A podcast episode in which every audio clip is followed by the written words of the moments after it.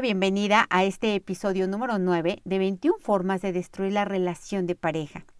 Y esta forma número 9 son los celos.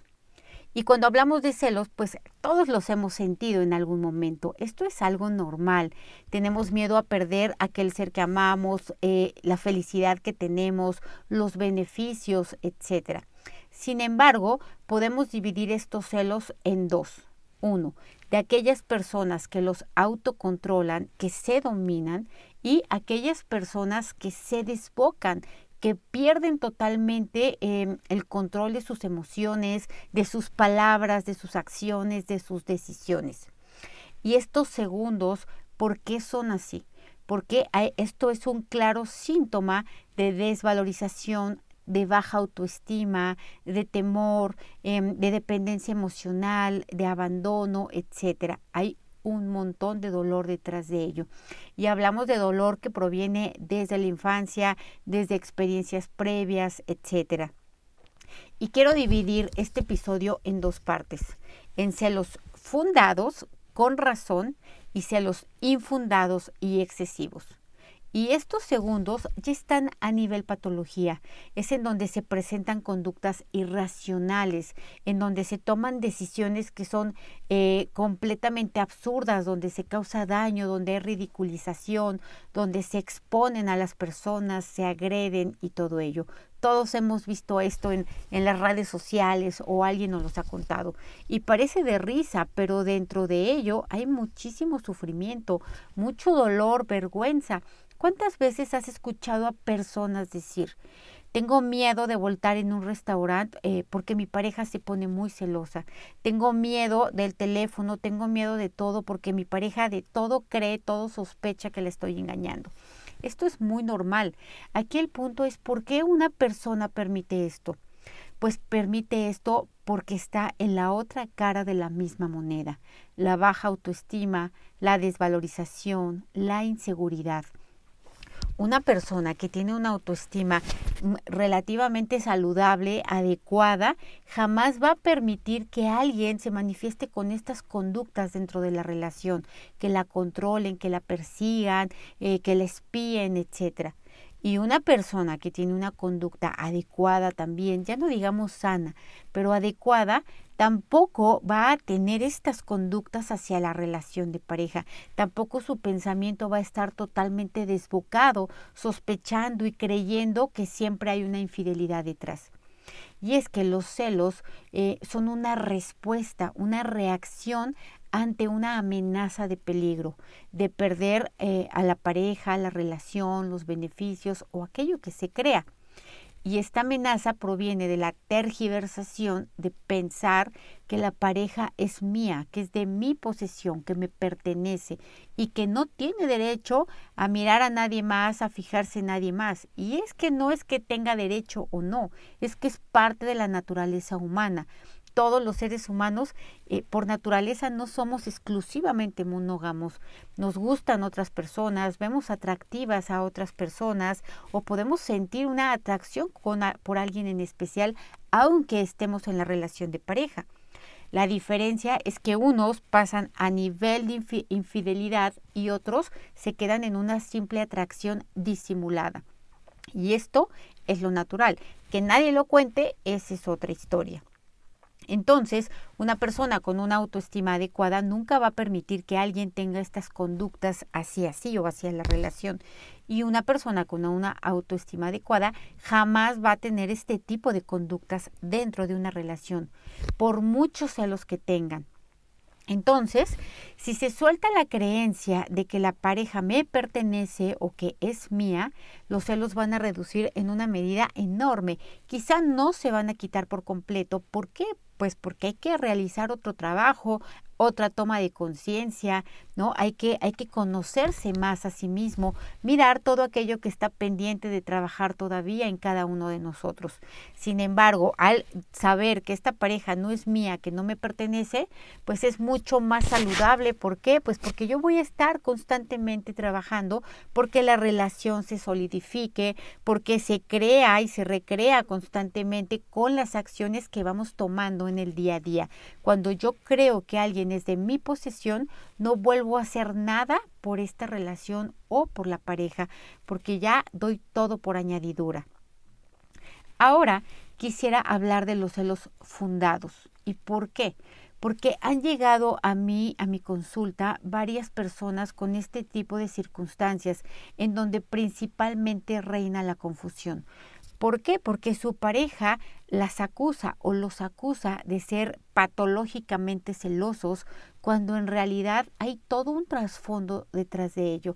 Es decir, que su pareja efectivamente presenta todos los signos de alarma de infidelidad como em, esconder el teléfono, tener conductas sospechosas, desaparecerse, no dar explicaciones, estar a la defensiva, en fin. Entonces, pues obviamente la otra parte empieza a tener celos, empieza a sospechar, sin embargo no tiene ninguna prueba pero todo, todo lo dice, todo está claro, ¿no? Todo es más claro que el agua, pero sin pruebas como tal. Y es que todas las personas en esta relación de pareja vamos creando lazos, lazos en el que realmente nos damos cuenta cuando algo le está pasando a la pareja sin necesidad de saber qué exactamente. Es como esta conexión, esta intuición que hay hacia ella. Por eso muchas personas se dan cuenta de las infidelidades antes de tener una prueba, antes de saber con certeza que es así. Y aquí es donde viene la confusión. ¿Por qué? Porque primeramente desconfían mucho de sí mismas, de su propia intuición, de lo que se dan cuenta, de lo que sienten. Tienen miedo a descubrir, prefieren engañarse. Y entonces la pareja se aprovecha de esto, tergiversándolo todo, ¿no? Haciendo ver a las personas como, em, como con desórdenes mentales, totalmente patológicas, desquiciadas, porque tienen unas conductas que efectivamente son irracionales, pero que han sido llevadas ahí poco a poco con este fin específico. Es decir, hay personas que van provocando los celos en su pareja a propósito, con el fin de hacerlas perder, con el fin de desquiciarlas. Y claro, esto suena muy maquiavélico, pero es mucho más frecuente de lo que creemos.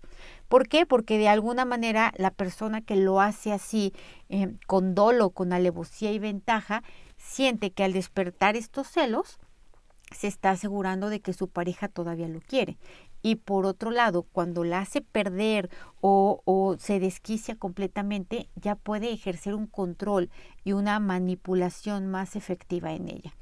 Aquí estamos hablando ya de trastornos de la personalidad, pero que de verdad son muy frecuentes. Entonces, yo te diría, piensa, aquello que tú ves como signo de alarma, como un celo, eh, realmente obsérvalo, date cuenta qué te dice tu intuición, porque muchas veces lo único que falta es la foto, lo único que falta es la prueba contundente, pero todo lo demás está dado por añadidura.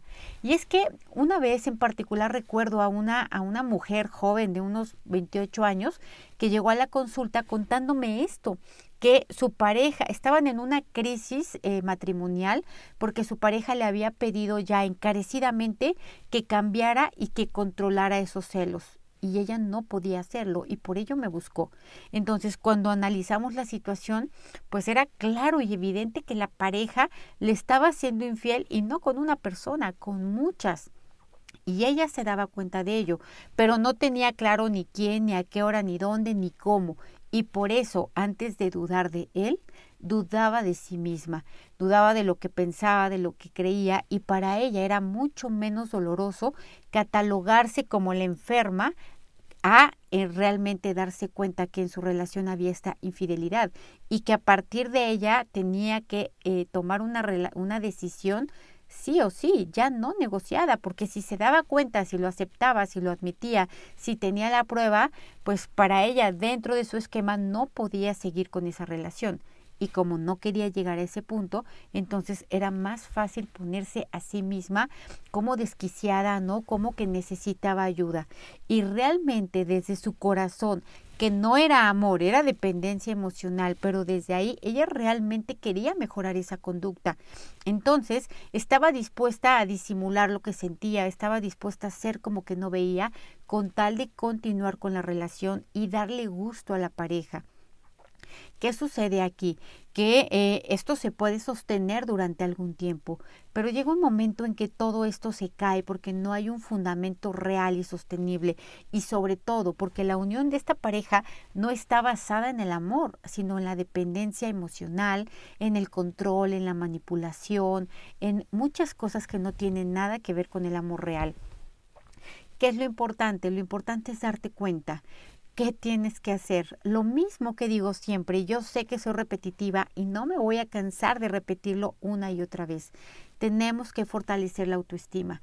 Si yo confío en mí, en lo que veo, en lo que siento, en lo que creo, va a ser mucho más fácil que yo pueda determinar si mi pareja me está haciendo infiel o no, aunque yo no tengo pruebas y si no tengo pruebas a partir de ello, no requiero ni siquiera esas pruebas porque puedo tomar una decisión de continuar o de seguir, ya sea continuar porque tal vez me doy cuenta que es una relación esporádica o algo eh, eventual en la pareja o porque es algo ya recurrente, porque muchas veces yo pregunto, ¿hay infidelidad? Me dice, sí, ha habido muchas veces. ¿Qué quiere decir esto? Que dentro de cada una de esas veces o se ha perdonado o se ha disimulado, pero que la pareja que la ejerce no tiene la más mínima intención de modificar esa conducta y que la persona eh, que acude a la consulta tampoco tiene intención de tomar una decisión. Lo único que quieren es hacer un poco menos doloroso todo este proceso. Yo te invito a reflexionar. Si sientes celos, ¿son fundados o son infundados? Si son fundados, ¿Qué es lo que tienes miedo? De tomar una decisión, de poder continuar o no poder continuar o de no saber qué es lo que vas a hacer o qué, cuestiónate, porque si no te cuestionas, se te van a pasar los años y cuando menos te des cuenta, ya no vas a poder llevar marcha atrás, porque si ahora, con la fuerza que tienes, con lo que te das cuenta en la situación en la que estás, no te atreves, después, con la edad, con los años, con las circunstancias, tampoco lo vas a hacer. Todo depende de ti. Nos vemos en el siguiente episodio. Gracias.